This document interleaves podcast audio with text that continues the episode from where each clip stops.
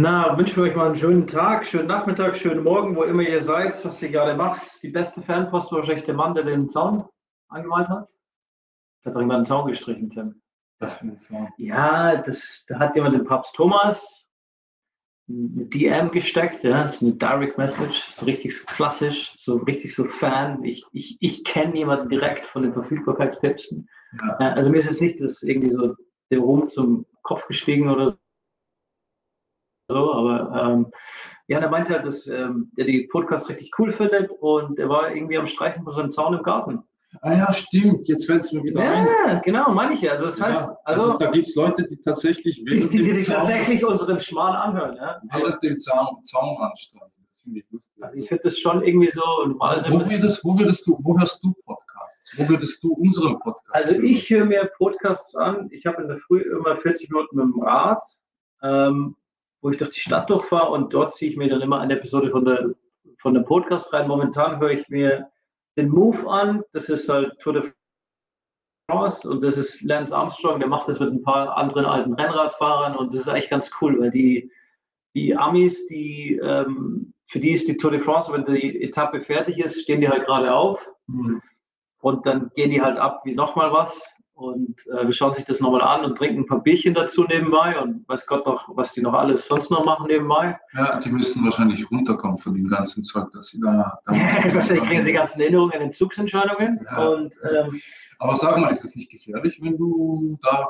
Also ich, ich, ich möchte auch unsere Hörer darauf hinweisen, hört das um Gott- Gottes Willen nicht irgendwie, wenn ihr da mit Maschinen hantiert oder so, äh, Pinsel geht, aber, aber ja, guckt einfach, dass ihr safe und sicher bleibt. Ne? ja, eigentlich weißt du, was, was richtig cool wäre. Ähm, ich würde die Leute bitten, dass sie uns mal anschreiben und sagen, wo sie sich eigentlich die Podcasts anhören. Ja, natürlich, das wäre cool. Wir wollen genau wissen, Auf dem Weg in die Arbeit, Ja. ähm, vielleicht am Samstagnachmittag mit einer Kaffee, Tee, Kaffee, Tee, Kaffee, Tee, Kuchen. Äh, Mhm. Oder einfach, da tut sich die Kopfhörer an, damit ihr ähm, euren Kindern nicht mehr zuhören müsst und sagt ja, ich habe jetzt hier so einen äh, Business Call. Oder dass uns, eure Kinder uns nicht zuhören müssen, vielleicht besser. Ähm, ja, wie auch immer. Ähm, ich glaube, die heutige Episode dreht sich um, äh, Datenschutz. um Datenschutz, um Vertrauen und Sicherheit, weil das ist der Da Jobtitel von der Dame, die wir heute dabei hatten. ja, das ist ähm, gute, ich würde sagen, mittlerweile gute Bekannte eigentlich, auch von der Show. Ähm, ist jedes Jahr mit dabei. Mhm. Ähm, ist auch ein enger Partner von uns, von Bitkom und ähm, die Rebecca Weiß, ja, ähm, Expertin zum Thema Datenschutz. Genau, Rechtsanwältin, glaube ich. Ich weiß nicht, Rechtsanwältin oder Juristin. Also Juristin sicher, aber Anwältin weiß ich nicht. Rebecca, sorry, falls ich das jetzt gerade falsch gesagt habe. Aber auf jeden Fall heute dreht sich um ja, die Themen Vertrauen und Sicherheit, Datenschutz. Ähm, Was halt richtig interessant war, war der Ja. Fakt, dass sie halt auch mit beteiligt war zum Thema Corona-App. Und ähm, Corona ist immer noch ein heißes Thema, Hm, ähm, wissen wir alle, aber ich finde es halt auch schon ähm, super, dass man ein bisschen so den, den Background mitkriegt, wie da was abgelaufen ist. Und wir gehen auch ein bisschen ins Detail, äh, nachdem Tim und ich hier in England leben, wie der liebe Boris Johnson, ähm, tja, warum die keine Corona-App wollten. Ne? Ja, ja, genau. Also da ging es ja irgendwie vordergründig um Datenschutz und dann ausgerechnet Deutschland, äh, das Land der Datenschützer, hat als erstes diese App und es funktioniert und es läuft und es gibt keine äh, Beschwerden oder nennenswerten Beschwerden soweit. Also finde ich schon lustig. Nee, ähm, unser Kollege hat ja äh, von Madrid, der hat ja gesagt, wahrscheinlich liegt es einfach darum, da, daran, dass der Boris Johnson und seine Brexit-Leute den Deutschen einfach partout nichts nachmachen wollen und es da weniger um Datenschutz als halt eben um britischen Nationalstolz geht. Aber das sei mal dahingestellt. Ähm, wir hören uns mal an, was denn die Rebecca weiß zur Corona-App und Datenschutz Ja, die. Rebecca weiß, weiß. Genau, die Rebecca weiß, weiß.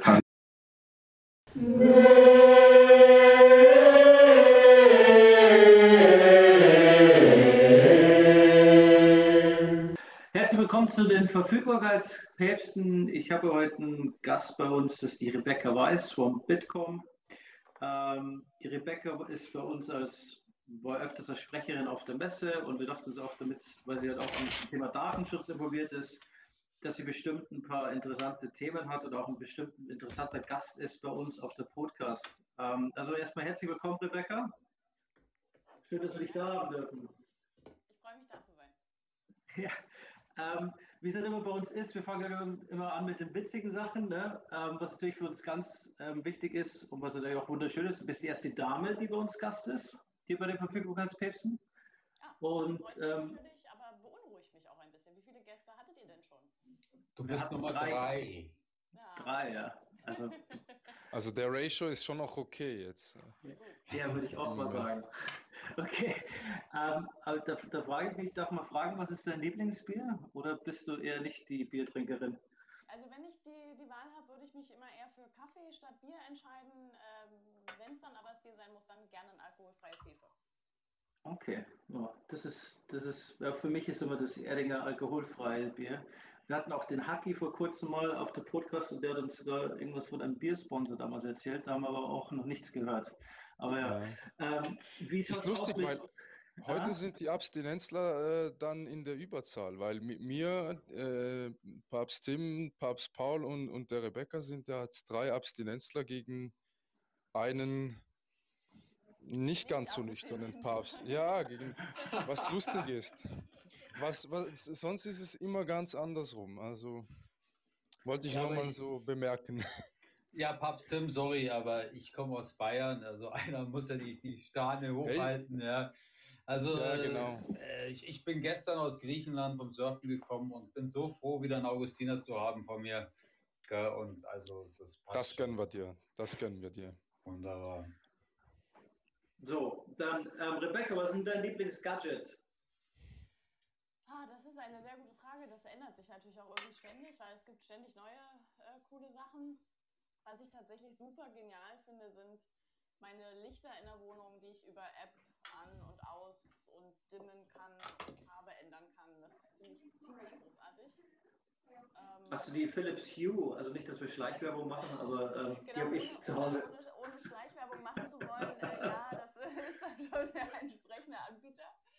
Ähm, ja, weil das ist einfach super genial. Ne? Das ist, also es erleichtert einfach tatsächlich so bestimmte Sachen und ähm, so mit dem Farbwechseln kann man irgendwie auch aus jedem Zimmer auch immer mal irgendwie ne, was, was anderes machen, kann eben auch schauen, braucht man jetzt wirklich mal richtig viel Licht auch zum Arbeiten oder reicht eben so ein bisschen Leselampe äh, braucht man mal ein bisschen kälteres Licht für irgendwas oder wärmeres Licht. Ich finde das also wirklich eine, eine super Erfindung und dadurch, dass diese App-Steuerung einfach so super easy ist, ähm, finde ich das ziemlich cool und ich bin auch der Meinung, man spart dadurch Strom, was ich dann irgendwie einen ganz netten Nebeneffekt finde.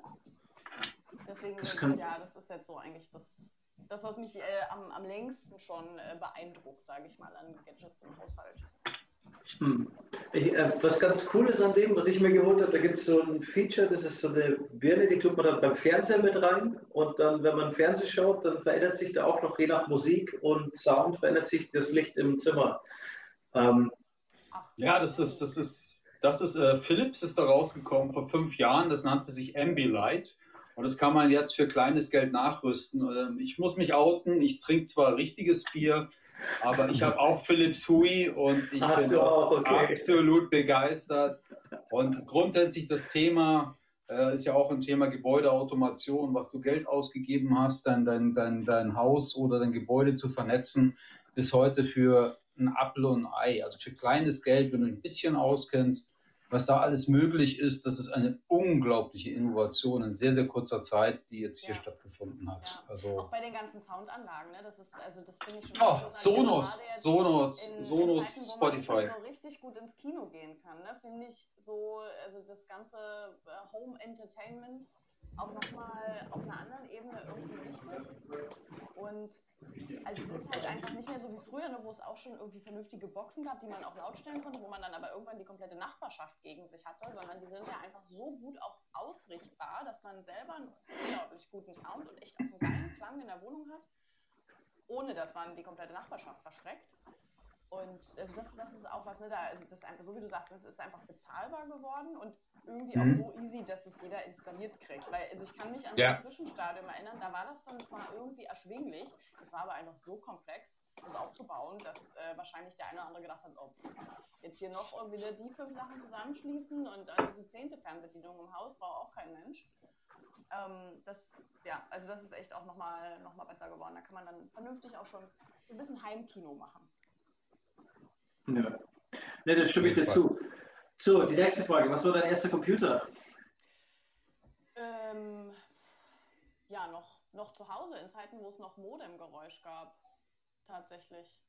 Also ich weiß, ich kann dir gar nicht mehr sagen, was es, ne, also so was, welche, welche Firma, welche Version das war, aber ich kann mich noch daran erinnern, dass es zu einer Zeit war, wo man noch das Modemgeräusch gehört hat. Und wo man, wenn man dann ins Internet gehen wollte, das war dann irgendwie so ab 20 Uhr, war das günstiger. Und man konnte aber auch nicht gleichzeitig ins Internet und telefonieren. Ja, das kenne ich auch noch, ja, ja. Also und das kann schon mal zu Konflikten führen, wenn man, wenn man sich einen Computer zu. Ja, ja, ja, ja, das kenne ich noch. Ich habe oh, zwei äh, kleine Schwestern und ich kann dir sagen, Rebecca, das führt zu Konflikten, unweigerlich. Ja, bis ich mir dann. Ein gutes Stück weiter heutzutage. Ja, genau. Und, und, war das dann deine erste Begegnung mit dem Internet oder davor auch schon oder hat dich schon mal irgendein Internetprovider richtig geärgert, wo du sagst, nee, mit denen ähm, habe ich jetzt schon seit 15 Jahren, würde ich nicht mal mehr einen Telefonvertrag abschließen? Uh, nee, also ich hatte bisher tatsächlich Glück. ähm, also ich habe da, bin da noch nicht in so, in so ganz irre Streitigkeiten gelaufen. Ähm, Heutzutage ist jetzt auch so die ganze Bandbreitenabdeckung, zumindest äh, bei uns hier in, in Berlin-Mitte, ganz vernünftig, sodass es also gut funktioniert. Damals war es halt, ich meine, das war das Ende der 90er. Also äh, da äh, ist man noch nicht ständig irgendwie auf irgendwelche Streaming-Seiten gegangen. Da war man dann irgendwann froh, wenn man so die ersten YouTube-Videos aufrufen konnte äh, und seine E-Mails irgendwie gecheckt hat. Und äh, das war es dann auch fast. Ne? Also man hat man irgendwelche Vorträge für die Schule vorbereitet mit Wikipedia und äh, das war so die Internetnutzung, äh, die wir ja, so kannten. Ähm, ja, das erinnert mich so ein bisschen, ja, so ein bisschen wie wir sind beide groß geworden, so die erste Firma 95 gegründet. Ich meine, da warst du hip, wenn du eine Webseite hattest. Wenn du sagst, wenn du redest von, von äh, Modems Geräusche machten und wie man die konfiguriert hat. Also das, der eine oder andere kennt das gar nicht mehr. Aber ja. das ist auch die Zeit, wo wir groß geworden sind, also ich zumindest. Ja. Aber wir haben ja die Jungspunde hier jetzt an Bord. Also Papst Paul, weiter. Ja, du, ähm, erstes Handy.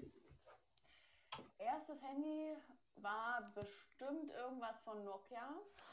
Ja. Bin ich mir ziemlich sicher. Ich hatte irgendwann auch mal, das fand ich damals ganz toll, so ein, äh, es war so ein Ericsson zum Aufklappen. Das ah, war großartig, ja. ja wenn man ja. ein Gespräch beendet hat und dann so dieser, dieser Move, dieses Handy so an der Seite zusammenzuklappen und wegzustecken, großartig. Also ich kann mir, ich kann mir sehr. Gibt es ein neues Motorola, das jetzt macht? Ja. es gibt das neue Motorola ist rausgekommen. Das ist, ist sehr schön, aber ich glaube, es kostet 1000 Euro. Ist nicht wert. meine Handypreise sind. So so dieser, dieser Move, ne, das zusammenzuklappen, ich glaube, das, das macht auch heutzutage noch Spaß. Ich weiß auch nicht, ob ihr, da könnt ihr euch bestimmt auch dran erinnern, ich hatte auch irgendwann mal ein Handy, da gab es dann so eine, so eine Taste, da war so ein, so ein stilisierter Globus drauf, das war dann die Internet-Taste. Und wenn man ja. da draufgekommen ist, hat man sich wahnsinnig erschrocken, weil man wusste, man hat gleich irgendwie eine Million Euro Handykosten, weil also aufgebaut wurde. Und dann hat man das ganz schnell alles wieder aufgemacht und zugeklappt und oh, es war alles sehr verrückt. Also, da, da, da, da habe ich eine Frage, Rebecca. Was war denn deine teuerste Handyrechnung in den Zeiten? Weil wir sind, ja, wir, wir sind gemeinsam groß geworden. Und ich habe eine ganz, ganz bittere Erfahrung gemacht, ja. die ich persönlich bezahlen musste. Ja, ich musste das dann auch selber bezahlen. Also ich weiß noch, es waren mehrere hundert Euro, das weiß ich noch. Ich habe aber irgendwann auch, ich habe ja zwischendurch mal im Ausland studiert und habe es nicht schnell genug hingekriegt, mir also einen Vertrag in der Schweiz machen zu lassen und habe einen ja. deutschen Vertrag, das ist ne, schon gut zehn Jahre her, dann also äh, ständig SMS geschrieben und ähm, telefoniert und das war auch bitterböse teuer. Vor allem damals auch die SMS, ja, also diese Zeichenbegrenzung, irgendwie 160 oder was es war. Und dann hat man immer angefangen, ohne Leerzeichen zu schreiben, um also diese 160 Zeichen auszunutzen, um also ja nicht zu viele SMS zu verschicken, weil ich weiß gar nicht mehr, was hat die gekostet? 19 Cent oder so? Und aus dem Ausland 59?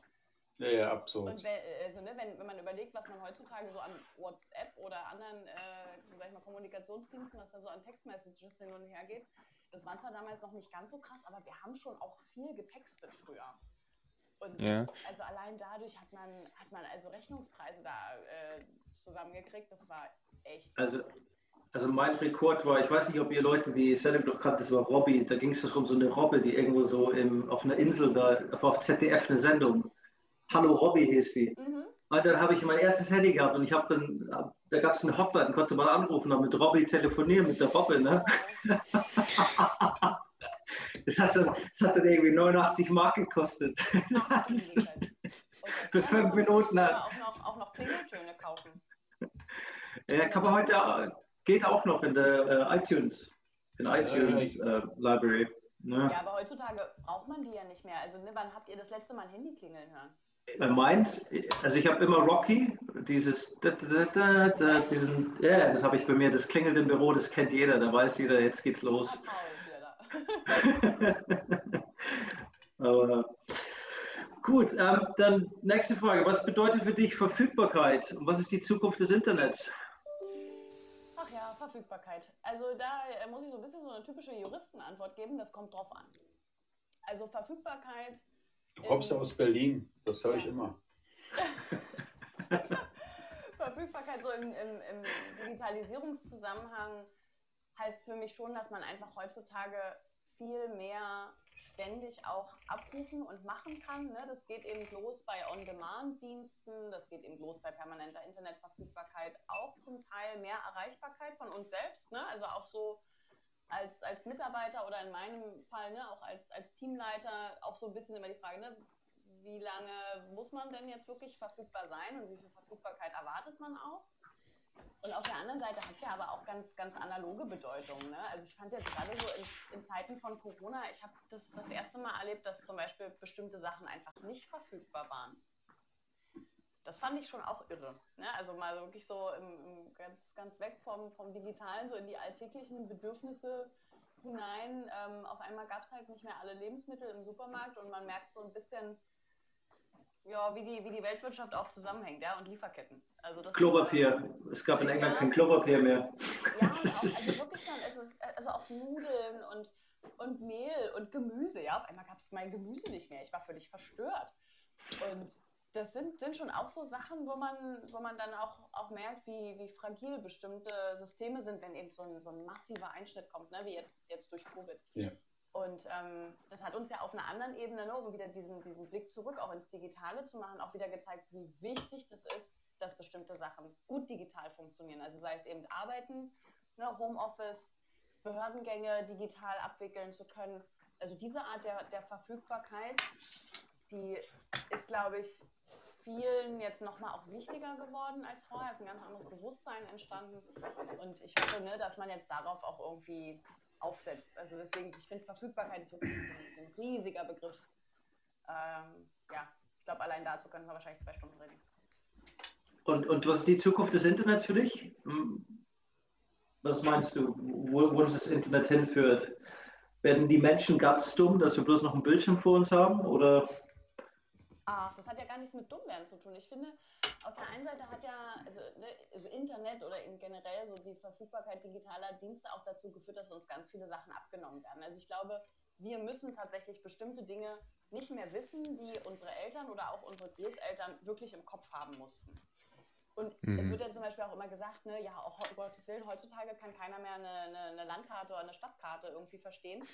Wo ich mir immer so denke, ja, ist richtig, aber brauchen wir auch nicht mehr. Ja, weil es eben, weil es eben verfügbar ist, ja. Ja, genau, es ist mhm, verfügbar, genau. es ist super einfach, es ist also ganz überwiegend kostenlos, ja, auch das ist eigentlich mhm. krass, wenn man sich das mal auf der Zunge zergehen lässt, gerade auch im, im EU-Raum, ja, wo also Roaming mittlerweile free ist, sodass ich also nach Spanien reisen kann, ohne überhaupt irgendeine Ahnung zu haben, wo in Madrid was ist. Und dann fahre ich da hin und mhm. ne, äh, suche dann in der Suchmaschine meiner Wahl das Museum oder den Hotspot oder die Bar, wo ich hin möchte gehe auf Maps, finde dahin, fertig. Also wie großartig, mhm. ja. Und also insofern glaube ich, ist, ist Internet und diese Art der Verfügbarkeit auch was, was uns ganz viel abgenommen hat. Ich glaube, wir haben aber deswegen auch also andere Dinge, die wir ja neu lernen müssen. Ne? Das sehen wir ja gerade auch so im, im, Bildungsbereich, wenn du dann wieder so an die ganzen Themen denkst, äh, Medienkompetenz. Ne? Also, dass die, die Kids vielleicht heute bestimmte Dinge nicht mehr lernen müssen, die auch wir noch im Abitur vielleicht mal lernen mussten, aber dafür sollten und müssen sie halt auch ganz dringend Medienkompetenz erlernen und eben den Umgang mit, mit Digitalisierung und digitalen Medien, mit digitalen Tools, um das dann auch souverän nutzen zu können. Also insofern ist es einfach so ein, so ein Shift. Und wenn du jetzt fragst, ne, was ist die Zukunft des Internets, letztlich sind, sind, sind wir die Zukunft, ne? weil es geht darum, was wir daraus machen, dass wir die Potenziale, die es bietet, nutzen und das zieht sich ja letztlich durch alle Lebenswirklichkeiten und Lebensvorgänge, die man so alltäglich hat, sei das Arbeit, sei das ne, Freunde treffen, was man ja auch ganz viel mittlerweile übers Internet ähm, organisiert, sei das Kommunikation, also ne, wie großartig ist das? Ich war letztes Jahr in Australien länger ähm, und ich konnte quasi alle meine Freunde und meine Familie mehr oder weniger live teilhaben lassen und einfach Bilder verschicken, Videos verschicken, die anrufen vom anderen Ende der Welt, einfach weil es geht. Und ich glaube, das ist schon was, was einfach eine, ein, riesen, ein Riesenpotenzial ist und ganz, ganz viel neue Lebensqualität auch geschaffen hat. Da hatte ich eine kritische Frage. Also ich meine, ich, ich sehe das ganz genau wie du, Rebecca. Äh, ich finde es wunderbar, du hast vielleicht gerade mitbekommen, komme gerade drei Wochen von Surfen aus Griechenland. Es ist nicht so, dass ich da nicht erreichbar war. Es ändert sich eigentlich nichts. Wir sind ja, du kennst ja den Begriff digitale Nomaden. Die Frage ist, äh, ich, ich finde es fantastisch, ja, äh, mit den ganzen Gadgets wie Spotify, wenn ich gerade in dem Mut bin, irgendwas, ein Song von früher, zwei Klicks, egal auf der Welt, ja. Roaming, und ich, ich habe alles beieinander. Ich kann meine Zoom-Konferenzen machen, ich kann einen Call machen und danach gehe ich, bin ganz großer Windsurfer, dann gehe ich zum Surfen und mich belastet das auch gar nicht mehr. Man muss natürlich damit ähm, entsprechend ähm, auch hier umgehen. Aber hast du nicht das Gefühl, dass das, ich bin natürlich jetzt auch schon ein bisschen älter, dass diese ständige Verfügbarkeit Verfügbarkeit, wie du es gesagt hast, ich fand es auch sehr schön, deine Herleitung sagen, also Verfügbarkeit ist nicht nur aus digitaler Sicht, sondern einfach, Mensch, jetzt sind auch mal plötzlich äh, Lebensmittel knapp und solche Geschichten. Das ist, das Verfügbarkeit kannst du aus verschiedenen Winkeln betrachten. Aber dieses ständige Verfügbarsein, ist das nicht äh, ein Problem jetzt für die Leute, die nicht anders groß geworden sind? Ich spreche jetzt auch konkret, ich habe zwei Kinder, 13 und 16, die kennen das gar nicht anders. Ja? Mhm. Na, glaub, Wie siehst du das? Ja, bringt uns ja auch wieder so ein bisschen zurück zu dem Punkt Medienkompetenz. Ich glaube auch, dass es wichtig ist, dass man bestimmte Dinge auch analog macht und auch lernt. Also ne, gerade, mhm. gerade so in der auch, auch frühkindlichen Erziehung. Ne, es ist auch wichtig, dass man Dinge über, über Anfassen lernt. Ich sag mal, ne, auf dem Spielplatz und im, im Dreck spielt und so. Ne? Also man kann nicht alles digital machen. Und ich glaube auch für, für uns jetzt als Erwachsene ist es auch wichtig, immer mal ein bisschen Abstand zuzulassen. Also sei das ne, natürlich, dass es auch keine hundertprozentige Verfügbarkeit so im Arbeitskontext geben darf. Ne? Also nur weil ich rein theoretisch natürlich nachts um zwei angerufen werden kann, heißt das ja bitte nicht, dass das äh, passiert. Äh, sei denn, ich arbeite im entsprechenden Schichtdienst und muss da erreichbar sein. Aber äh, ne, in der normalen Arbeitswelt darf es eben natürlich auch nicht zu weit getrieben werden. Und ähm, auch so im, im Freizeitkontext ist es, glaube ich, schon wichtig, dass man auch immer mal off ist und auch immer mal andere, andere Dinge macht, auch andere Erlebnisse zulässt. Das ist ja ein Stück weit, ich weiß nicht, ob euch das jetzt in letzter Zeit auch schon so ging. Ne? Also, ich meine, wir sind tatsächlich seit Anfang März alle im Homeoffice. Also ne, die, das komplette Bitkom-Team arbeitet von zu Hause, also annähernd. Es gibt natürlich ne, so ein paar Kollegen, die müssen in die Geschäftsstelle, damit wir alle im Homeoffice arbeiten können, aber im Prinzip sind wir alle zu Hause. Und ähm, haben eben auch alle Termine über Webkonferenzen wahrgenommen und so. Und das funktioniert alles sehr, sehr gut. Aber auf der anderen Seite hatte ich zum Beispiel erst heute wieder äh, einen Termin tatsächlich im Bundestag. Und da merkt man dann auch wieder, wie gut es ist und wie wichtig es auch ist, dass man sich für bestimmte Dinge live trifft, sich persönlich gegenüber sitzt, ne, sich äh, einfach irgendwie sieht, alles wahrnimmt und einfach mal im, im gleichen Raum ist ähm, also insofern glaube ich, muss es, muss es schon immer beides geben. Aber ich würde es nicht irgendwie jetzt ne, so als, also ich würde es nicht groß problematisieren im Sinne von, um Gottes Willen ist es ein Problem, dass jetzt eben äh, Digitales auch einen immer größeren Raum bei uns einnimmt. Ähm, weil letztlich obliegt es ja uns allen auch, dass wir selber ein bisschen entscheiden, ne? wie, wie weit geht man, was, was nutzt man auch tatsächlich, wann ist man immer mal offline. Ähm, bestimmte Erfahrungen auch einfach nach wie vor analog lässt. Also ich zum Beispiel, so, so großartig ich die äh, ich mal, ganze Entwicklung auch rund um E-Books finde, ich bin tatsächlich ein riesengroßer Freund von einem analogen Buch, weil ich das einfach schön finde, das Buch in der Hand zu haben, die Seiten zu fühlen. Ich mache mir, ne, ich habe nie irgendwie große Lesezeichen benutzt. Ich mache mir dann immer Knicke in die Seite. Das heißt, meine ganzen Bücher haben alle irgendwie an sich verschiedenen Stellen irgendwelche Knicke in den äh, Seitenrändern, weil ich Bücher eben auch mehrfach lese. Manche riechen immer noch nach Sonnencreme und haben irgendwie Sand zwischen den Seiten, weil ich die mal mit am Strand hatte. Ne, und das sind für mich so Erfahrungen und Erlebnisse, die, die ich einfach schön finde und die ich auch weiterhin analog sehr, sehr schön finde. Auf der anderen Seite hat zum Beispiel eine gute Freundin von mir, die ist eigentlich auch ein Riesenfan von, äh, also, also analogem Buch, ja. Ähm, die hat eine längere Zeit mal in, in äh, verschiedenen Ländern, auch in Afrika gelebt, wo einfach die Stromversorgung nicht so ist, dass du permanent abends lesen kannst, weil einfach kein Licht da ist. Und die ist dann deswegen umgestiegen auf die E-Books, weil die so stromarm sind. Ne, wenn die einmal aufgeladen sind, kannst du wochenlang lesen und hast ja das Licht sozusagen eingebaut. Und das fand ich auch ganz spannend. Also insofern, ne, glaube ich, kommt es immer so ein bisschen auf die Lebensumstände an und einfach ja auch auf uns selbst, dass wir das, was uns Digitalisierung und Internet sozusagen bietet, nutzen können und in unseren Alltag integrieren und bestimmte Sachen aber eben auch mal analog lassen.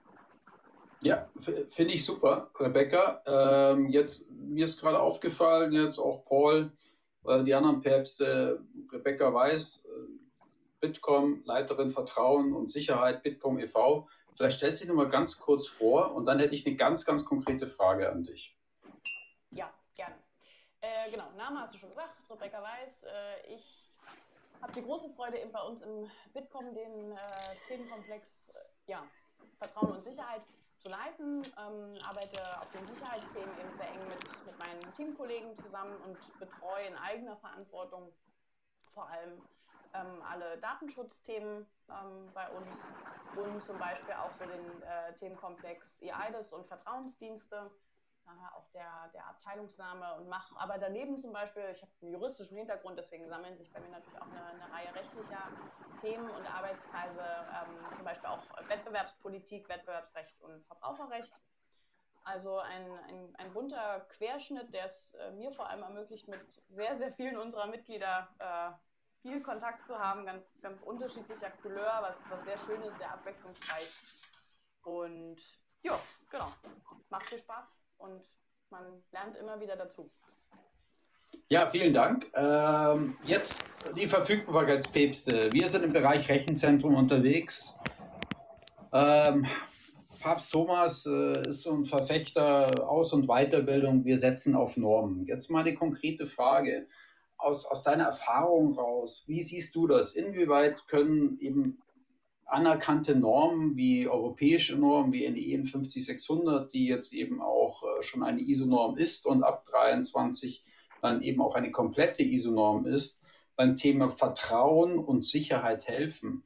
Vielleicht auch mal ein bisschen, ich meine, du hast es gerade erwähnt, ähm, dein, dein Background ist juristisch die rechtliche Komponente. Einmal haben wir die rechtliche Komponente aus der physikalischen Sicherheit und dann haben wir die rechtliche Komponente natürlich aus den Haftungsfragen raus, wenn du diese Normen nicht einhältst. Ähm, hast du da Berührungspunkte, Erfahrungen gesammelt, wo du sagst, helfen Normen aus deiner Sicht oder sind sie eher Stolpersteine?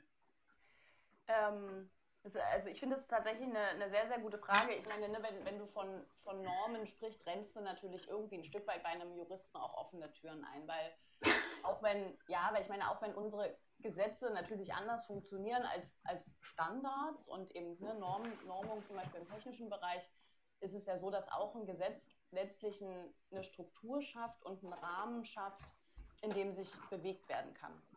Insofern gibt, glaube ich, beides, also sowohl ein gesetzlicher Rahmen als auch ein Standardisierungs- oder eben Normungsrahmen, ähm, Leitplanken vor, in denen man sich dann sicher bewegen kann und eben diese Absicherung hat, ne, die du ja gerade auch schon so ein, so ein Stück weit an, angerissen hast, was jetzt Haftungsthemen angeht.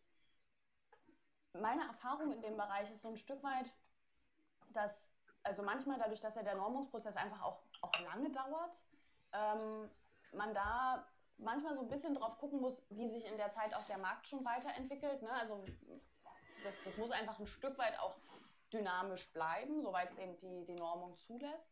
Und auf der anderen Seite ist es aber natürlich auf jeden Fall so, dass ähm, das für, für alle Anwender, die sich dann eben nach, nach einem Standard richten oder sich auch entsprechend ähm, ne, gegen einen Standard dann zertifizieren lassen können, dass denen das so, so ein Schema F gibt, nach dem sie dann sicher arbeiten können. Und das schafft definitiv Vertrauen. Mhm. Einmal für die, also ich sag mal, Anwender ne, auch in der Innensicht, also für sich selbst, dass man weiß, okay, ist für meinen Bereich, für diesen Arbeitsprozess gibt es Standard XY. Ist immer gut, wenn der möglichst international ist, ne? aber also es gibt diesen Standard, wenn ich den befolge, dann bin ich quasi safe in, in meinen Prozessen. Und auch nach außen, weil die Außenwirkung von, von der Befolgung von Standards und gerade dann auch der entsprechenden Zertifizierung, die ist ja, die ist einfach sehr, sehr groß. Ne? Und ich glaube, gerade, gerade im deutschen und europäischen Markt setzen wir viel auch auf, auf Vertrauen in unsere Dienstleistungen und eben in die Produkte, die wir entwickeln und bauen oder eben auch ähm, importieren. Und da kann es einfach immer so ein, ja, so, so, so, so ein Marking Point sein, dass man dann einfach weiß, okay, das ist, das ist die Zielrichtung, da will ich hin. Wenn ich die und die Standards dafür verwende, dann funktioniert es am Ende und ich bin und ich bin safe. Und insofern denke ich, ist es, ein, ist es ein notwendiger Baustein auch für vieles. Mhm.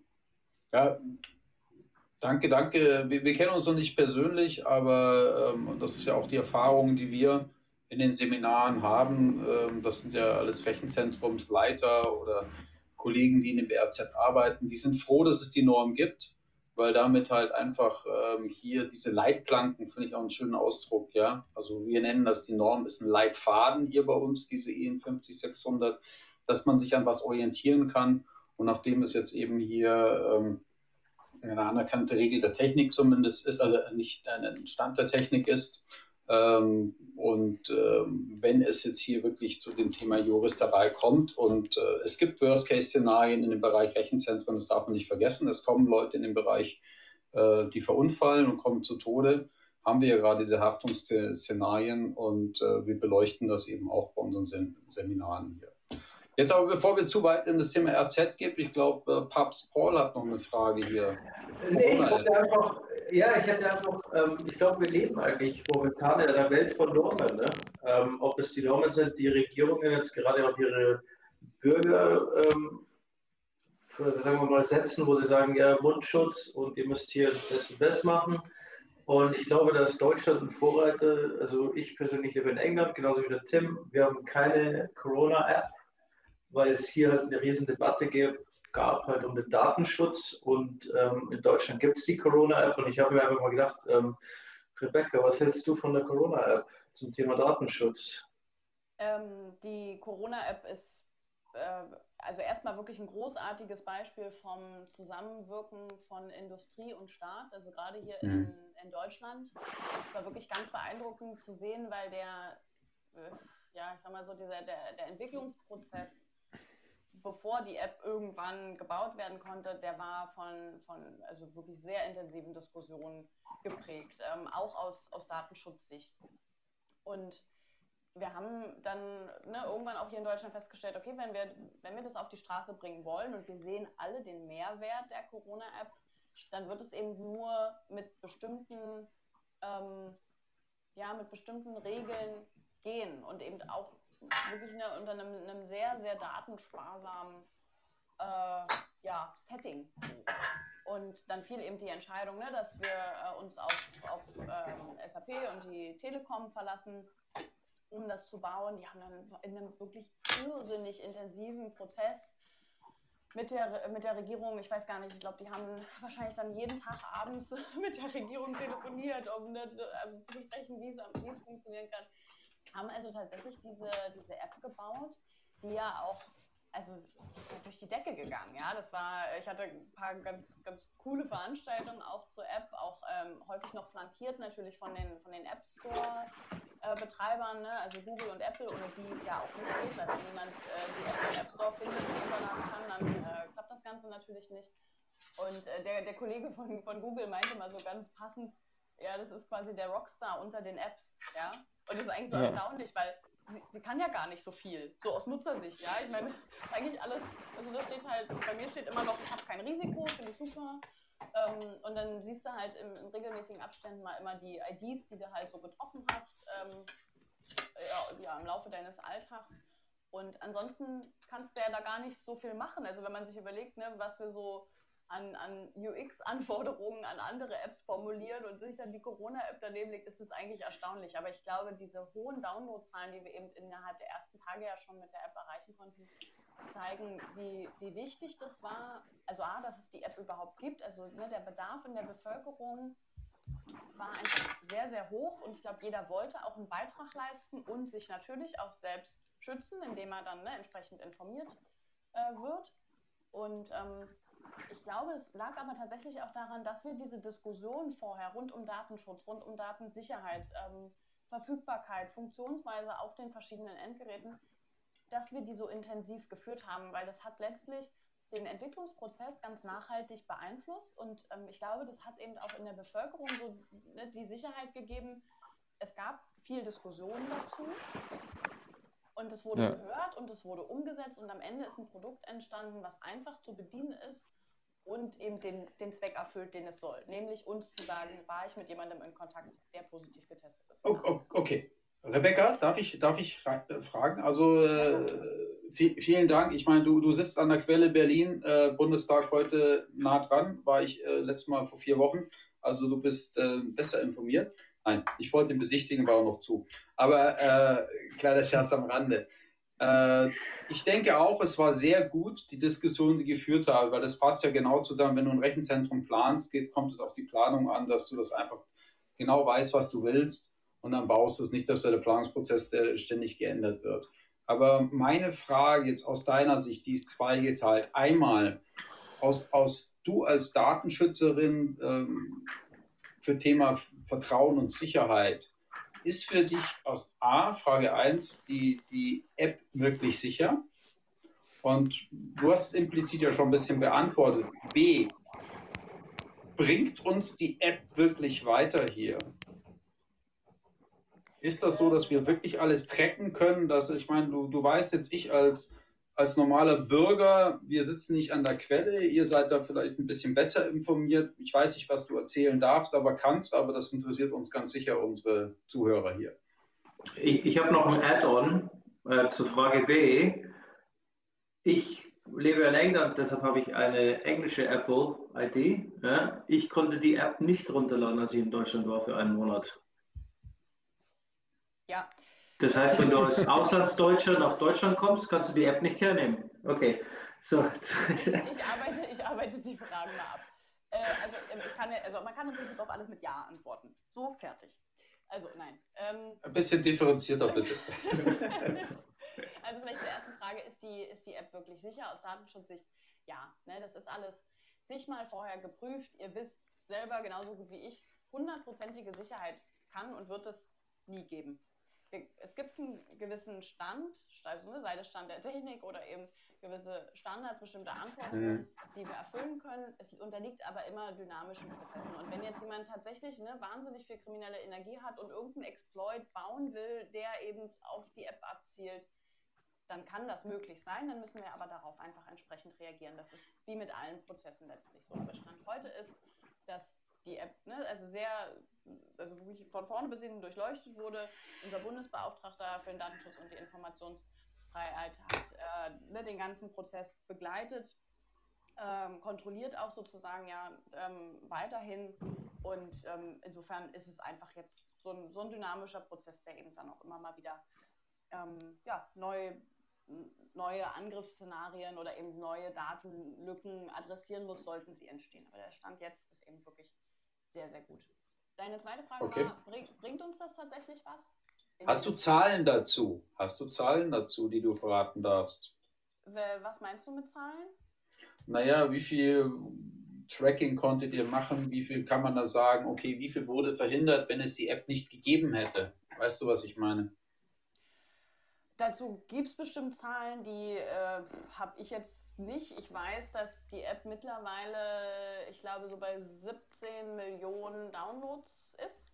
Ja, ist korrekt. Ich habe es gerade nachgeschaut. 17,2 sind es per gestern, 17, nein, vorgestern, 17. August. Genau. Also gewesen, es ist ja. auch immer noch steigend. Ne? Wir hatten ja innerhalb der ersten Tage dann auch echt schnell so die fünf und dann auch ein paar Tage später, ich glaube, so 8 Millionen Downloads. Also es war wirklich wirklich gut. Und ähm, ja, ich glaube allein schon diese Information darüber, ich war mit jemandem in Kontakt, der positiv getestet wurde und habe dann eben die Möglichkeit, mich auch testen zu lassen. Das hilft ja in jedem Fall. Es ist natürlich so, es wird jetzt nie eine hundertprozentige Abdeckung geben. Ne? Also nicht jeder, mit dem wir uns treffen, hat die App installiert und äh, ja, weiß ich nicht hast du irgendwie mal nur noch einen geringen Akkustand und machst, um damit der mit deinem Handy nicht völlig äh, alle geht, machst du den Flugmodus rein, dann funktioniert natürlich die App nicht. Ne, das sind so Sachen, gut, klar, funktioniert mhm. nicht zu 100 Prozent, aber diese, diese hohen Downloadzahlen ermöglichen schon, dass wir einfach mehr Infektionsketten erkennen können und dann eben auch einfach schneller reagieren. Insofern hilft es in jedem Fall. Und ich glaube, was die App halt noch erreicht hat, und ich glaube, das ist auch wichtig, ist mhm. eben das Gefühl bei uns als, als Bürgern, ne, ich, ich kann was machen, also ich kann auch einen Beitrag leisten, weil also mir hat tatsächlich immer vor allem Sorge gemacht, dass ich selber positiv sein könnte. Also ich bin schon infiziert und weiß es nicht. Und äh, treffe mich aber eben gelegentlich mit, mit Freunden und habe eben äh, hier und da Kontakt mit, mit wem auch mhm. immer, weiß mhm. es nicht und kann das im Nachhinein nicht mehr hundertprozentig rekonstruieren und kann die Leute nicht informieren. Und ähm, insofern ist die App für mich tatsächlich auch einfach so ein, so ein Baustein, damit, dass ich weiß, sollte ich das jetzt tatsächlich, hoffentlich nicht, aber ne, soll, sollte ich das bekommen, dass alle, ja. die mit mir in Kontakt waren, äh, dann auch entsprechend informiert werden können und damit eben auch ne, die ganzen Gesundheitsämter entlastet werden, die ja vorher oder aber auch immer noch zum Teil äh, händisch dann irgendwelche Kontaktlisten durchtelefonieren müssen. Ja, das ist ja Nonsens, das ist ja schrecklich. Mhm. Und, ja, ja, wenn du im Biergarten gehst und dich händisch einträgst, also naja. Ja, mhm. das, ist, das ist alles. Also, es ist, es ist immer noch besser als nichts, aber äh, das natürlich, wenn wir, wir, wir haben Technologie verfügbar. Genau. Und da gebe ich dir recht. Und ich denke, da sind doch, äh, das, das beweist ja, dass, dass wir Deutschen bei 80 Millionen Einwohnern, also jetzt, äh, wenn dann fast 20 Millionen es installiert haben, doch sehr, sehr vernünftig sind. Genau. Und äh, nachdem ich es es hieß ja so, jetzt kommt der Sommer, äh, Corona ist vorbei, alle fahren in die heißen Länder und bringen den Virus zurück.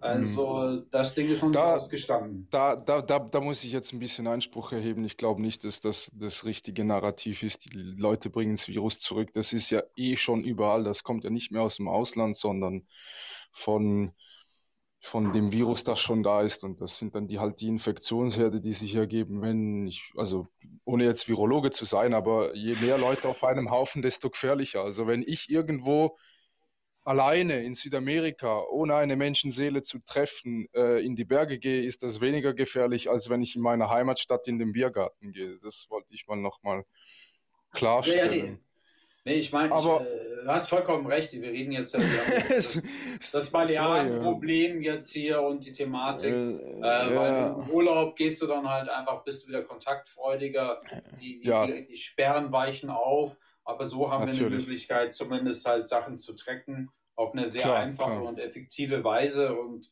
ähm, ich, ich denke auch, ähm, ja, dass das, wir hatten ja auch in der ersten Folge schon die Thematik mit der Corona-App. Äh, mhm. Das ist eine echte Erfolgsstory. Ich glaube, da waren wir gerade bei 5 Millionen Downloads, oder, mhm. Paul? Ich weiß nicht, wer es von euch noch weiß. Ja, ich weiß nicht, das waren Millionen. Ja, es war auch schon aber sehr schnell. Und ähm, ich, ich denke ehrlich gesagt, die, die Leute, ähm, auch vor dem Hintergrund, wenn man sagt, pass mal auf, wenn, wenn wir auch nur surfen mit irgendeinem Browser, geben wir mehr Datenpreis, als wenn wir eine Corona-App installiert ja. haben. Ja, und hier hilft es den ganzen Nationen, ja. Ähm, Vielleicht nochmal auf Pauls Frage zurückzukommen und so einen kleinen Spin. Also Pauls Frage war ja, ich kann die App nicht runterladen als Auslanddeutscher. Genau. Und ähm, für mich kommt da so ein bisschen auch die, der Begriff der Verantwortung ins Spiel. Wir haben jetzt Vertrauen, Sicherheit, äh, sind wir durchgegangen. Verantwortung, die man als Bürger halt wahrnimmt, indem man mitmacht bei so einer App ähm, und sie runterlädt. Das ist ja das, was, was die App dann letztendlich wirksam, wirksam macht. Also je mehr mitmachen, desto wirksamer ist die App. Das ist eine Social glaube, Responsibility. Das ist halt eine genau. Responsibility to Society, wie man so schön sagt bei uns genau. in England. Ja, würden 60 Prozent aller Deutschen die App runterladen, momentan sind wir bei ungefähr 20 Prozent mit den 17 Millionen. Also man rechnet 18 Millionen, 17 Millionen sind ungefähr 20 Prozent. Hätten wir 60 Prozent aller Leute, die die App nutzen, dann könnte die Pandemie gestoppt werden. Ist eine Studie, aber zeigt auf, halt, wie, wie die Verantwortung da reinspielt. Inwiefern ist es jetzt eben nicht dieser Verantwortung zuträglich, wenn Leute wie Paul die App nicht runterladen können? Also ja, Paul will die Verantwortung wahrnehmen, kann es aber nicht tun. Was sagst du dazu? Und ich bin mir sicher, ich bin nicht der Einzige, der das Problem hat. Ich meine, viele Leute leben im Ausland und die sind jetzt zurückgekommen, um Zeit mhm. mit ihrer Familie zu oder weil sie halt ihre Jobs verloren haben oder ähm, ist das, weil sie ist das vielleicht, arbeiten können. Ist das vielleicht ein technisches Problem mit dieser, mit dieser, mit dieser ähm, ID, die Paul angesprochen hat? Oder weißt du da mehr dazu? Ähm, also das ist auf jeden Fall eines der, der Hauptthemen, die auch unmittelbar nach dem Launch der App hier bei uns in Deutschland dann ganz oben auf der To-Do-Liste äh, standen. Also sage ich mal so, der, der Themenkomplex Interoperabilität. Weil wir natürlich mhm. relativ schnell gemerkt haben, es ist gut, wenn die App im deutschen Markt und eben mit den ähm, deutschen Nutzer-IDs auf den, auf den Telefonen funktioniert. Aber das ganze System muss eben interoperabel gestaltet werden, sodass also auch jemand ne, mit einer ausländischen ID das benutzen kann, ähm, dass es vor allem auch funktioniert, wenn wir selber im Ausland sind und eben die Kontaktermittlung auch funktioniert mit jemandem, der zum Beispiel dann ne, eine, eine Corona-App aus dem, aus dem Ausland verwendet. Also auch das spielt ja wieder mit rein. Weil ich glaube, je, je besser das funktioniert, umso mehr Vertrauen wird ja auch wieder in der Bevölkerung erzählt, dass es was bringt, diese App zu benutzen, ne? also sie zu mhm. installieren mhm. und sie dann tatsächlich auch aktiv zu halten. Die EU war da auch wahnsinnig schnell. Die hat also noch im Juni, glaube ich, äh, war das äh, so Interoperabilitätsleitlinien entwickelt. Ne? Also da fand dann auch wirklich direkt Austausch statt, um hier die Reichweite so, so groß wie möglich zu ja, gestalten und eben diese, diese technischen Hürden, die es natürlich gibt, auch zu überwinden, weil es, es ist möglich. Ähm, aber wir haben uns eben, glaube ich, gerade bei der Entwicklung der Corona-App für einen Prozess entschieden, der auch, der auch schrittweise ist. Ne? Weil ihr sagt ja selber, also bei euch gab es die Diskussion in der UK, wir haben eben auch eine wahnsinnig intensive Diskussion hier in Deutschland gehabt. Und jetzt überlegt mal, wenn wir von Anfang an den Prozess so hätten aufsetzen wollen, dass der quasi global funktioniert, dann hätten wir mhm. heute noch keine App. Ne? Und ich glaube, gerade die Pandemie hat uns einfach gezeigt, wir müssen bestimmte Sachen dann auch einfach erstmal machen, müssen sie durchbringen und dann muss man auch on the go Dinge weiterentwickeln. Also auch in unserer App selber ne, sind ja auch jetzt schon Dinge nachjustiert worden, weil man natürlich nicht für jede Eventualität planen kann, weil man auch nicht immer alles irgendwie von Anfang an durchdenken kann. Aber die App war eben gut, als sie, als sie gebaut wurde und sie ist nach wie vor gut und sie wird eben immer besser. Und irgendwann würden, werden dann eben auch ähm, sag ich mal, die Interoperabilitätsfaktoren besser funktionieren, sodass also auch der, der entsprechende Austausch äh, da sichergestellt werden kann. Aber ich denke, es war ein ganz, ganz wichtiges Zeichen, dass wir es erstmal auf die Straße gebracht haben und war dann aber eben auch ein ganz, ganz wichtiges und gutes Zeichen der Politik, also jetzt gerade wenn man ne, so im EU-Rahmen guckt, dass sie dann eben auch so schnell darauf gedrängt haben, ähm, diese, die Systeme sozusagen irgendwie zusammenschalten zu können. Das, ich meine, die Sache ist, ähm, es, es, gab jetzt wirklich mal die Möglichkeit, dass ähm, die, die, Leute sagen wirklich, dass Deutschland die zu dem Thema Covid alles richtig gemacht hat. Ähm, mhm. Ähm, hört man nicht so oft. Ne? Und es, ist, es gibt dann schon wieder irgendwie den Stolz, dass man eigentlich alles richtig gemacht hat. Also okay, es ist immer noch schrecklich, dass Menschen ums Leben gekommen sind und wie das Leben von vielen Leuten jetzt halt ähm, negativ beeinflusst wurde. Aber ich glaube, dass die deutsche Regierung und dass die Deutschen da richtig gut zusammengehalten haben. Vor allem die ganzen Unternehmen, die diese App dann, wie du gesagt hast, die saßen nachts bis spät nachts dort und haben ähm, Telefonkonferenzen gehabt. Ähm, da möchte ich gleich ins nächste Thema rübergehen, ähm, zum Thema Datenschutz, weil jetzt so viele Leute von zu Hause aus arbeiten. Ja? Das hat dann, jeder hat dann seinen Laptop zu Hause mit den Datenbanken von den Kunden, von den Ansprechpartnern. Ähm, da gibt es wahrscheinlich viele Datenschutzprobleme momentan, weil ähm, es gibt auch teilweise das, ähm, ich weiß nicht, ein Pärchen lebt zusammen im Haus und arbeiten für zwei verschiedene Anwaltskanzleien, ähm, dürfen eigentlich nicht mal zusammen an dem gleichen Schreibtisch hocken. Ne? Ähm, diese ganzen Geschichten. Ähm, ich glaube, dass, dass die Leute von zu Hause aus arbeiten müssen, gab es vielleicht auch nochmal riesen Datenschutzprobleme, oder? Das hat auf jeden Fall nochmal deutlich gemacht, äh, wie wichtig das ist, dass man Homeoffice als Unternehmen ne, auch irgendwie gut durchdenkt. Also das, das war, glaube ich, für, für viele nicht so von Anfang an möglich, weil ne, Corona kam halt doch relativ plötzlich und dann haben sich viele Unternehmen entschieden, einfach aus ähm, ja, Infektionsschutzgründen ihre Mitarbeiter erstmal vom Homeoffice arbeiten zu lassen, sofern eben ne, die entsprechende Technik vorhanden war. Und ähm, so wie du sagst, es ist halt schon so, wenn man gemeinsam in einem Haushalt lebt, also sei das jetzt ne, als, als Partner oder auch als WG, ne, das ist ja dann auch nochmal noch mal ein bisschen eine andere Situation, dass natürlich auch Datenschutz zu Hause umgesetzt werden muss. Da gibt es aber also, also auch langjährig etablierte Mittel und Methoden. Das geht eben los bei einer vernünftigen Datenschutzleitlinie, die man als Unternehmen auch seinen äh, Mitarbeitern mit auf den Weg gibt, damit einfach dieses Bewusstsein dafür geschaffen wird, dass ich zum Beispiel, wenn ich jetzt ähm, ne, an meinem Schreibtisch sitze und das Zimmer verlasse, um, was weiß ich, ich gehe einkaufen oder ich gehe halt mal kurz mhm. in einen anderen Raum, dass ich meinen mein Laptop sperre. Ne? Und der natürlich nicht da offen, offen stehen kann und jeder da einfach mal ja, ein bisschen in meinem E-Mail-Postfach äh, rumwühlen könnte. Und man eben nicht ne, irgendwelche Kontaktlisten oder auch andere, andere Papiere, die man vielleicht noch zu Hause verwendet, sofern man eben noch Papier verwendet, ähm, einfach frei, frei rumliegen lässt. Ähm, genau. Und zum Beispiel auch, ne, wenn man Telefonate führt, möglichst darauf achtet, ne, dass da jetzt nicht äh, jemand im gleichen Raum ist, wenn das halbwegs äh, ist, zum Beispiel. Also nicht, nicht so, wie wenn man mit dem Zug fährt und dann äh, die Wichtigtour äh, so laut reden, dass du sagst, kannst du bitte woanders hingehen. Also. Ja, na, vor allem, wenn man dann noch dreimal irgendwie mitkriegt, mit wem derjenige telefoniert und welche Inhalte es da gibt. Ja. Ne? Also ich finde eh, wenn du im Zug sitzt, kannst du Unglaublich. bei den Leuten ähm, einsehen, was, was die für, für Passwörter für ihre Laptops verwenden, weil die das also derart ja. offensichtlich eingeben.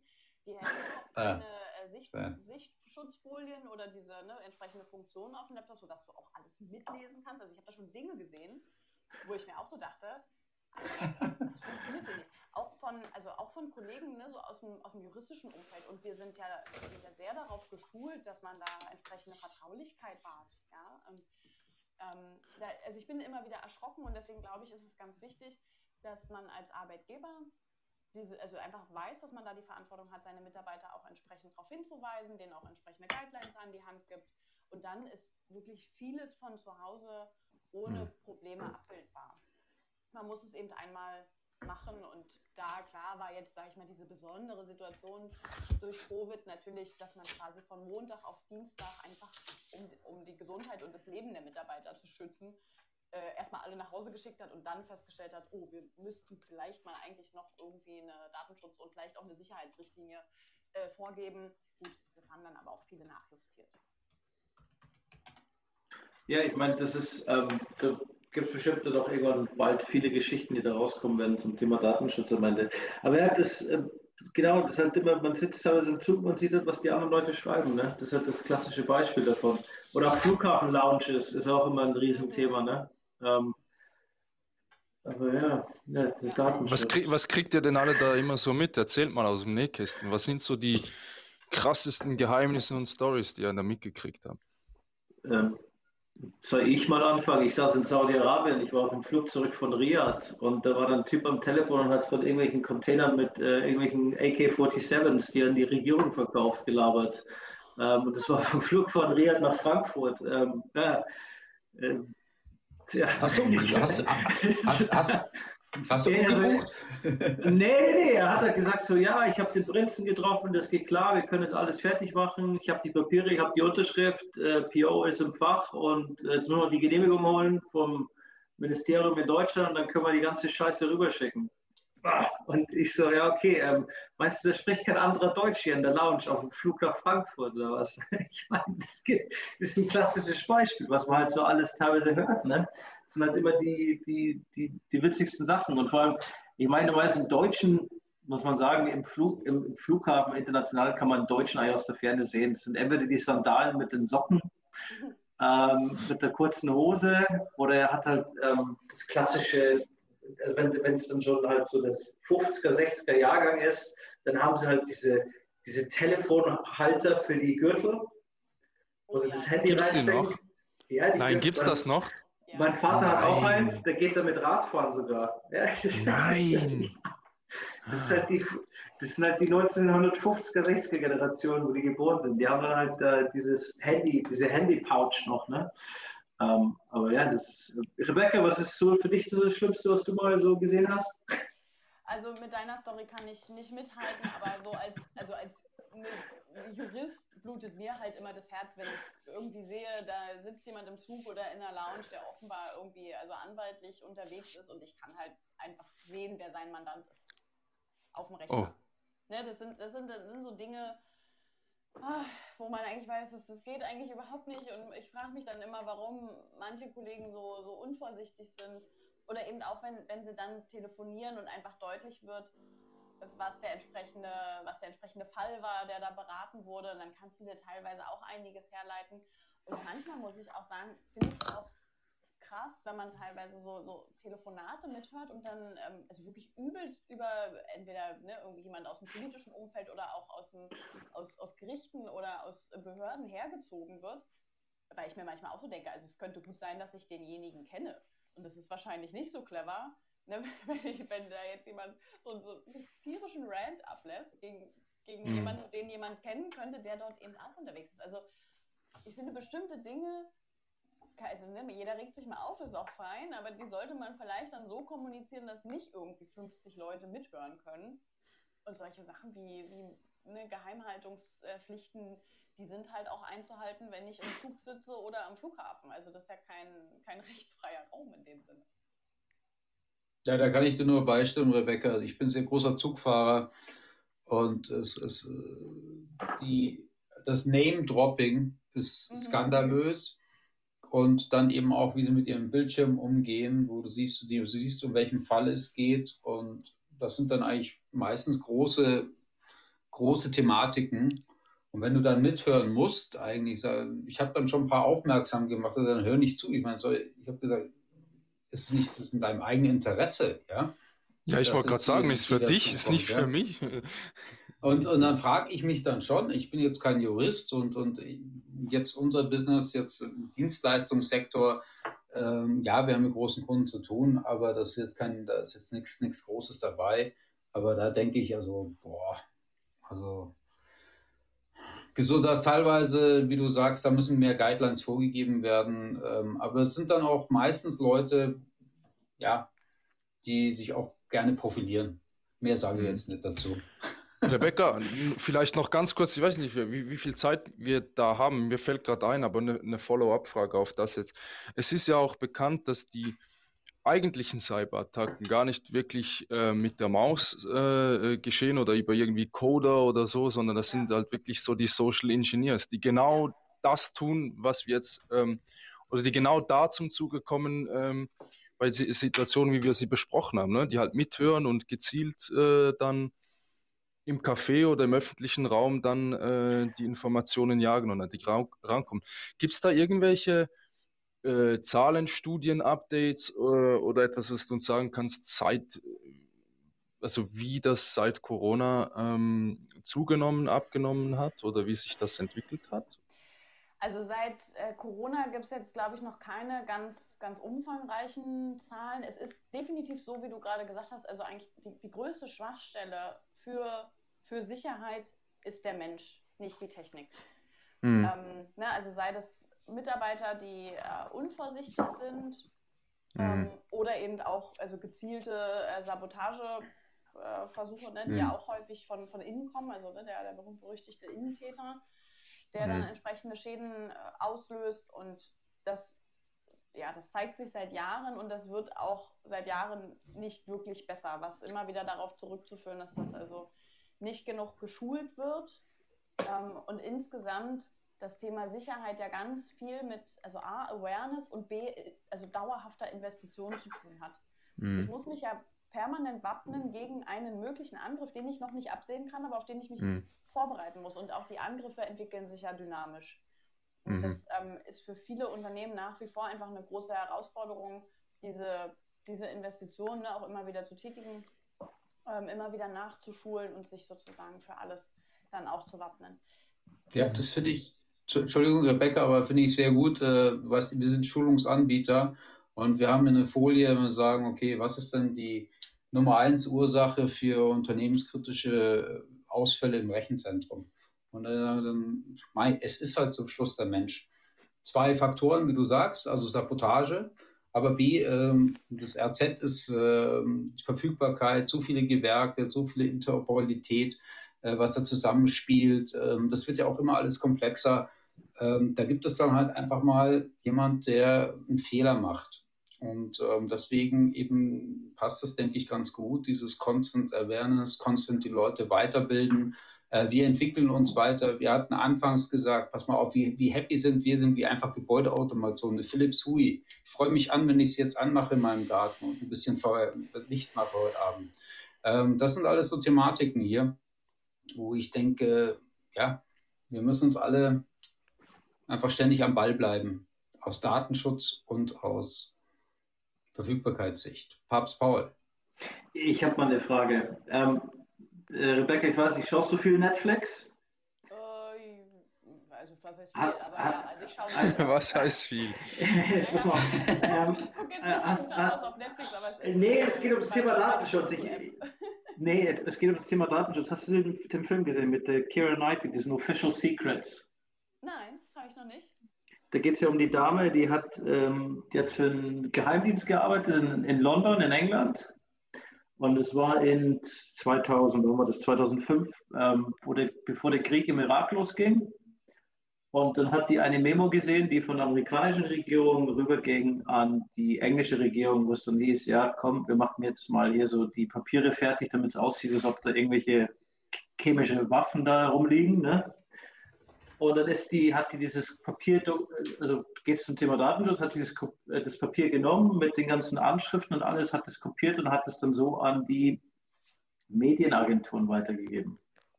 Und dann ging das halt dann damals in die Presse und dann wurde es halt erst geheißen, nee, das stimmt nicht. Und dann wurde sie am Ende verklagt und dann ging es halt, ähm, da gibt es diesen Spy Act, dann hätte sie bis an ihr Lebensende irgendwie ins, in den Knast gehen müssen. Dann haben sie am Ende die Engländer gefallen lassen, weil sie gesagt haben, ähm, da kommt dann zu viel Information raus, wenn die das vor Gericht ziehen würden. So, und das geht ja auch wieder zurück zum Thema Datenschutz und Sabotage, dass teilweise Leute mit Absicht wahrscheinlich ein paar Sachen rumliegen lassen. Ähm, was hältst du davon, diesem Fall? Aber wahrscheinlich kennst du den Fall gar nicht, ne? Also worauf du anspielst, ist eigentlich, kann der Datenschutz auch äh, Gutes verhindern oder, oder, oder wie ist es? Also ja, gut im Sinne auch, von... Oder kann er... Sehen, was eine Juristin dazu meint.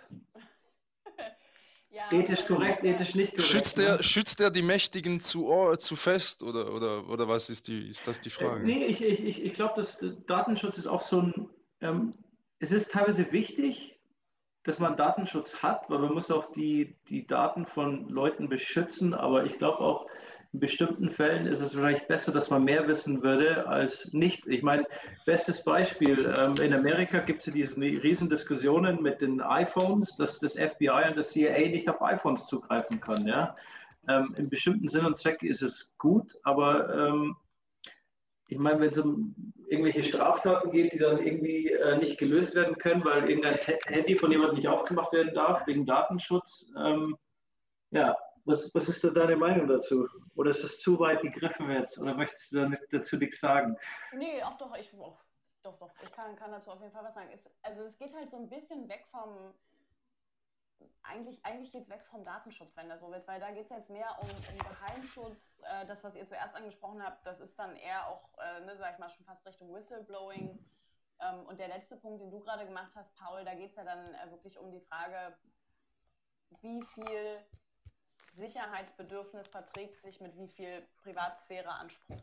Ne, das ist, das ist, glaube ich, eine Debatte, die wir auch immer wieder führen müssen, die wir auch immer wieder neu justieren müssen. Und ich meine, es, es gibt kein super Grundrecht Datenschutz, es gibt aber auch kein super Grundrecht Sicherheit. Und die Frage ist ja immer, wie weit darf ich gehen, in welchem Fall? Ne? Also darf ich jetzt in alle Handys reingucken oder muss ich in alle Handys reingucken können, um eben die Anzahl an ne, äh, Straftätern zu finden, die es dann am Ende ist. Also rechtfertigt das den Eingriff in die Gesamtbevölkerung. Das ist so ein bisschen ne, die, die gläserne Bürgerdebatte. Die führt mhm. auch jedes, jedes Land anders, die führt auch jede Weltregion anders. Ich glaube, es ist, ist auch gut und wichtig. Ne? Also ähm, mhm. auch, da gibt es einfach auch kulturelle Unterschiede. Und ich denke, es ist einfach ein Thema, was man immer mal wieder auch besprechen muss, auch immer wieder gegen die jetzigen technologischen Möglichkeiten mappen muss. Und ja auch immer wieder neu, neu abwägen muss. Ähm, Wärst du ein Glasbürger? Bürgerin? möchte eigentlich keiner sein. Das ist ja so, ist ja so ein bisschen immer so die, dieser, dieser Spruch, ja, ich habe ja nichts zu verbergen, aber ich meine, darum, darum geht es auch nicht. Es geht einfach darum, dass es einen gewissen Privatsphäre-Anspruch gibt. Ähm, der ist, denke ich, auch notwendig für die, für die freie Entfaltung. Es gibt aber daneben natürlich auch einen Anspruch der Gesamtbevölkerung, sicher zu sein. Und das ist einfach immer wieder abzuwägen. Und da gibt es auch mhm. tatsächlich ganz individuelle Bedürfnisse. Ne? Also es gibt Menschen, die stören sich überhaupt nicht daran, wenn öffentlicher Raum überwacht wird. Und es gibt Menschen, die stören sich daran sehr und auch gar nicht, weil sie irgendwas tun, was verboten wäre oder unethisch, sondern einfach, weil sie einfach so sein wollen und so irgendwo langlaufen wollen, wie sie es halt tun. Und wie gesagt, ich glaube, das muss man einfach je, also immer mal wieder prüfen, wie weit da welcher Anspruch geht. Ähm, wir haben ja auch die Debatte gesehen, ne, wenn es dann um Gesichtserkennung geht, Artificial Intelligence auch in dem Bereich. Wie viele Daten können wir, können wir da rauslesen? Wie viel kann man rauspixeln? Was dürfen wir eigentlich sehen im öffentlichen Raum und was dann auch wieder nicht? Und insofern, also denke ich, ist also, es gut, ne, das Thema immer wieder hoch, hochzubringen und ähm, auch immer wieder zu schauen, welche Möglichkeiten haben wir jetzt und was wollen wir eigentlich und was brauchen wir als Bevölkerung, was brauchen wir auch als Sicherheitsbehörden ähm, und uns da immer mal wieder einigen. Also nur als Beispiel, was die halt in, in, in Dubai machen, wo ich halt lange gelebt habe. Ähm, wenn man dort Resident ist, dann bekommt man eine Karte, ist wie der Personalausweis in Deutschland. Diese Karte hat einen Chip drin, der ist wie ein Telefonchip und mit diesem Chip, äh, deshalb Kriminalität gibt es dort überhaupt nicht. Äh, das heißt, wenn du dort ein Auto klaust, was immer es ist, die sind innerhalb von fünf Minuten vor deiner Haustür, weil durch diesen Chip können die dich halt komplett durch die ganze City einfach durchtracken. Ne? Und das ist halt, ähm, ja, dort ist man halt ein Glasbürger. Ne? Ähm, ist halt die Frage, was, was halt besser ist. Ne? Aber ich glaube, in Zeiten wie Corona, deshalb mit dieser Corona-App, es geht dann schon eher in die Richtung vom Glasbürger. Ich meine, was man dann sonst noch für Informationen abgreifen kann, als wie nur den Standort, wo man mit wem in Kontakt war, das ist halt nochmal die andere Debatte. Aber ich habe mhm. das hier in England, äh, guter Bekannter von mir, der ist, war in diesem Gremium mit drin, wo die diese App entwickeln sollten hier und da war das größte Problem, dass halt, ähm, das geht über diesen Bluetooth-Receiver der halt am Handy eingebaut ist und der greift halt nicht nur andere Handys auf, sondern der greift auch auf Laptops, ähm, Fernsehgeräte, alles Mögliche, was in deinem Umkreis wäre. Das heißt, du könntest, du könntest eigentlich theoretisch sehen, alles sehen, was die Person gemacht hat. Aber ja, wollen wir mal nicht zu sehr in die Details gehen, ne? Ähm, ich, ich, ich hätte schon noch Fragen, aber das geht dann vielleicht auch. Äh, also zum, zum Thema Privacy Shield, das ist jetzt auch, was ist das, ein Monat her mit ja, diesem Abkommen? Genau, ein Monat. Ja, ich weiß nicht, ob wir das jetzt noch anschneiden sollen. Wenn, wenn, ich, wenn wir es tun, wir können es dann am Ende wieder rausschneiden, aber oh nein, was mich so. Das wäre wär dramatisch, das Thema. Das wäre wär, schade. Ja, wenn ich mir noch eine kritische Frage erlauben darf, also, oder ich weiß halt nicht, was mich so ein bisschen, ähm, also, oder was mir aufgefallen ist, bei all diesen Stellungnahmen äh, zu diesem Urteil ähm, kam immer ähm, ganz zuerst die, die, die, die, die Feststellung, dass jetzt Rechtsunsicherheit herrscht und dass es nicht gut für rund 5000 Unternehmen in, in, in Deutschland ist, weil die jetzt irgendwie eine andere, äh, ja, weil die jetzt halt nicht mehr den, weil der Datenaustausch jetzt halt nicht mehr äh, auf einer Rechtsbasis ähm, gestellt ist. Und man kann jetzt, man könnte jetzt irgendwie sagen, warum steht da nicht zuallererst immer ähm, gut, dass wir den Amis gesagt haben, dass die halt nicht in die Facebook-Daten und so von den, von den EU-Bürgern rein, rein, reinschauen dürfen. Ne? Weil es ist ja eigentlich gekippt worden, weil das EU-Gericht, korrigiere mich, wenn ich falsch liege, weil, weil das ähm, der Europäische Gerichtshof sagt, ähm, das ist nicht konform mit den, mit den Vorstellungen, die wir hier haben von Datenschutz, dass die, dass die amerikanischen Behörden auf unsere persönlichen Daten zugreifen. Und dass man das irgendwie nicht so, zumindest in einem Nebensatz erwähnt hat in diesen Stellungnahmen, ähm, fand ich ein bisschen, also ist mir aufgefallen. Ich weiß nicht, ob du dazu jetzt noch etwas sagen könnt, kannst oder, oder, oder willst. Ja, aber nee, nee, ich wollte dich kurz bemerken ist ein, ist ein super wichtiges Thema. Wir haben ja auch seit der EuGH, ne, in, also die Schrems 2 Entscheidung gefällt hat, haben wir gemerkt, wie, wie viel Diskussion und ja, Bewegung und eben auch Unsicherheit im globalen, in der globalen Datenökonomie entstanden ist, weil es ist so, also ich sag mal, es ist ein bisschen, ein bisschen anders, als du es gerade dargestellt hast. Der, der EuGH hat letztlich gesagt, dass mhm. es an bestimmten Bausteinen fehlt, die das US-amerikanische Datenschutzniveau so weit an das, ich sag mal, EU-System heranbringen, dass wir es als adäquat bezeichnen können. Es ging da zum Beispiel darum, dass wir eben als EU-Bürger, wenn im, im US-amerikanischen Raum entsprechende Datenabfragen gemacht werden, mhm. Sicherheits- und auch Geheimdienstkontext, dass wir dagegen nicht so richtig eine Remedy haben. Also das, das ist einfach so ein Faktor. Dann geht es mhm. natürlich mhm. auch ein Stück weit um, um die Reichweite, um die Frage, ne, wie viel Anlass brauchen die entsprechenden Behörden dort überhaupt, um auf Daten zugreifen zu können. Und mhm. ähm, ja, wie, wie verträgt sich das sozusagen dann mit, mit, mit, unserem, mit unserem Verständnis von Datenschutz versus Sicherheit? Ne? Das ist, ist ja auch wieder die Debatte, die wir, die wir letztlich gerade schon geführt haben. Genau. Ähm, ja. Ich glaube aber, dass die, die, diese Frage, wer hat welches Datenschutzkonstrukt entwickelt, die ist ja nur auf einer sehr, sehr hohen politischen Ebene zu beantworten. Das muss jetzt auch gemacht werden. Also die EU muss mhm. jetzt mit, mit den US-amerikanischen ähm, äh, ja, entsprechenden Stakeholdern drüben verständigen, wie man eine Möglichkeit schafft, dass der Datentransfer funktioniert. Also wie man das US-amerikanische System, so wie es eben ist, so mhm. flankiert und zusätzliche Sicherungsmaßnahmen ermöglicht, die den Transfer aufrechterhalten. Ne? Also es war ja zum Beispiel auch so, also Privacy Shield war ja nicht das erste Mal, dass das passiert ist. Wir haben ja auch Safe Harbor Abkommen vorher schon genau, genau. Äh, verloren, auch ne? also quasi ja, auf gleiche Art und Weise. Und dann wurde mit dem Privacy Shield ja schon versucht, das auch umzusetzen, was eben bei Safe Harbor noch gefehlt hat. Deswegen wurde diese Ombudsmannstelle geschaffen. Mhm. Der EuGH hat aber eben gesagt, das reicht nicht so richtig, das ist nicht, das ist nicht unabhängig genug und es wird eben so dem europäischen Datenschutzgedanken noch nicht richtig gerecht. Und jetzt ist mhm. natürlich die Hoffnung, dass man einen Weg findet, das US-amerikanische Datenschutzsystem oder Datenzugriffssystem mit dem zu alignen, was wir in Europa erwarten. Ähm, mhm. Das wird verschiedene Konsequenzen haben, wenn du mich fragst. Es wird einerseits sicherlich dazu führen, dass es auch so, so ein Shift gibt äh, für mehr Rechenzentren in Europa. Ich glaube schon, dass, dass wir das sehen werden, einfach auch als, mhm. äh, als direkte Reaktion darauf. Mhm. Es wird sicherlich auch dazu führen, ähm, dass, dass es entsprechende Bewegungen gibt, sowohl auf EU- als auch auf US-Seite. Es wird auch uns hier im, im europäischen Rahmen nochmal, also sicherlich sehr, sehr stark beschäftigen, äh, sobald leider die Briten unseren äh, ja, unseren fröhlichen Block aus EU-Ländern äh, verla verlassen zum Ende des Jahres. Weil auch ja. da wird sich äh, eine, eine, ähnliche Fragestellung. Das war eine sehr clevere Entscheidung. Haben Sie sehr gut durchgedacht. Äh. das haben Sie sehr gut gemacht. Also. ja, die, die Brexit-Debatte, äh, ja. Also, Aber ich muss eins sagen, ich muss eins sagen. Sicht, äh, natürlich nicht besonders gut das Beste, was Boris Johnson gemacht hat. Ja, wir sind jetzt heute Mittag zum Thai gegangen. Es hat uns wirklich, wirklich, es hat uns 9 Pfund pro Person gekostet. Das war Vorspeise, Hauptgang und Getränk. Weil die Regierung zahlt jetzt 10 Pfund am Tag, von Montag bis Mittwoch kannst du draußen essen und die Regierung zahlt dir 10 Pfund dazu. Oh. Das ist das Beste, was Boris Johnson gemacht hat.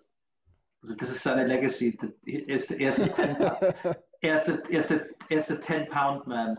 So nennt man ihn mittlerweile. Okay. Ja, man, man kauft sich sein Volk. Aber okay. Man kauft sich sein Volk. Nee, äh, danke, für, danke für, die, für die Antwort und, und, und Differenzierung, Rebecca. Ähm, jetzt auf, dieses, auf diese Frage, die zugegeben halt sehr weit gestellt war, ein Riesenthema angeschnitten hat. Aber ich wollte es vielleicht, ich wollte es trotzdem nochmal kurz auf die Tapete bringen, weil und jetzt darf ich mal ein Werbefenster machen, nachdem ihr all die ganzen Markennamen hier reingebracht habt. Jetzt mache ich nämlich mal Werbung für unsere Messe. Darum geht es geht's dann auch auf der Cloud Expo und auf der Data Center World. Wie gehen wir mit, dem, mit den ganzen Thematiken um?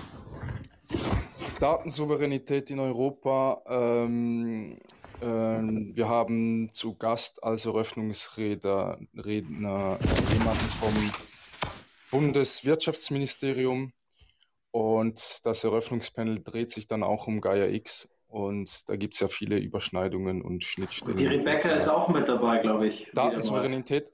Und wir hoffen natürlich, dass die Rebecca dann auch uns ähm, äh, beehrt, entweder digital, virtuell oder dann eben in Person, das zeigt sich noch. Aber ja, also es gibt auf jeden Fall noch viel zu diskutieren und der 4. und 5. November in Frankfurt oder eben dann virtuell, das, das sind dann die Termine, die ich euch Zuhörern ans Herz legen wollte. Und ich habe mein Werbefenster jetzt auch schon wieder geschlossen. Okay, dann machen wir die Abschlussrunde. Dann übergebe ich mal an den Thomas. Ja, äh, Rebecca, vielen Dank. Äh, ich bin natürlich auch am 4. und 5. November live dabei. freue mich, dich dann allerspätestens kennenzulernen. Ähm, ich stimme dir voll zu zu der Thematik. Ähm, ja, ich glaube, es wird einen Shift geben. Ähm, Datenschutz, äh, Sensibilität, ähm, man geht damit bewusster um. Es wird äh, nicht alles in die Cloud gehen. Ähm, es, äh, das On-Premises, das Rechenzentrum in Europa, eigentlich vor Ort wird nicht sterben. Es wird Hybridlösungen geben.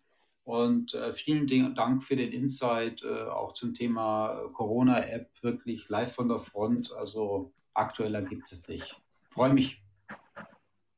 Ich danke euch für die spannende Runde. Hat viel Spaß ja. gemacht. Danke. Ich danke dir vor allem für die Geduld, die du mit uns hattest. ja, so schlimm sind wir auch wieder nicht. Ich meine, wir sind eine ganz witzige Runde, aber naja, ist so wie es ist. Ähm, genau, dann ähm, wollte ich mich nochmal bedanken, Rebecca, und ich hoffe, dass wir dich dann ähm, auf der Messe, dass du dann mit teilnimmst, digital oder, auf, oder vor Ort. Wir sehen, wie das alles sich entwickelt. Ähm, es hat, es, wer hat das Schlusswort mal gesagt? Das war der Haki, glaube ich, oder ich weiß nicht mehr, wer das war in der Podcast. Der meinte, bleib negativ und äh, das, ist, das ist das neue Schlusswort. Das ist dann einfach, ja. bleib negativ und ähm, pass auf dich auf. Bier. und trinken Bier. Genau, eine alkoholfreies. Genau, da bedanke ich mich mal äh, von der ganzen Runde und dann ähm, mach's gut und dann sehen wir dich bald und danke fürs, ähm, danke, dass du gekommen bist und dann übergebe ich dir nochmal die letzten Worte, damit du nochmal was sagen darfst, wenn du was zu sagen hast, wenn du willst. Ja, ich, äh, doch, ich will natürlich möchte immer was sagen. Äh, Abschlussworte sind besonders schön. also bleib negativ, finde ich super. Also natürlich nur im, im Corona-Sinn. Ansonsten glaube ich, können wir alle ganz positiv gestimmt bleiben. Ich denke, vieles wird sich gut entwickeln, sowohl was Digitalisierung als auch ne, was jetzt die ja, derzeitige Pandemiesituation angeht. Ich denke, wenn wir zusammen arbeiten und zusammenhalten, dann wird es immer vorangehen. Ähm, genau.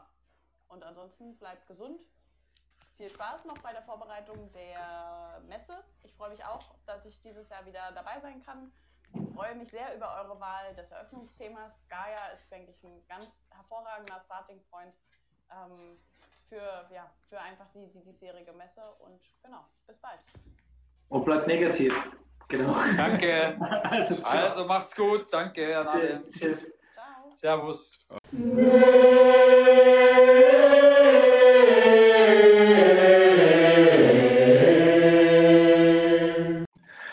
Tim, also war super hier. Ähm, wir haben viel gelernt von der Rebecca über die Corona-App. Äh, wer mitgemacht hat, wer nicht. Ähm, dass die alle irgendwie Telefonkonferenzen jeden Abend hatten, bis das Ding zum Laufen gekommen ist. Zeigt mal wieder German Engineering, ne?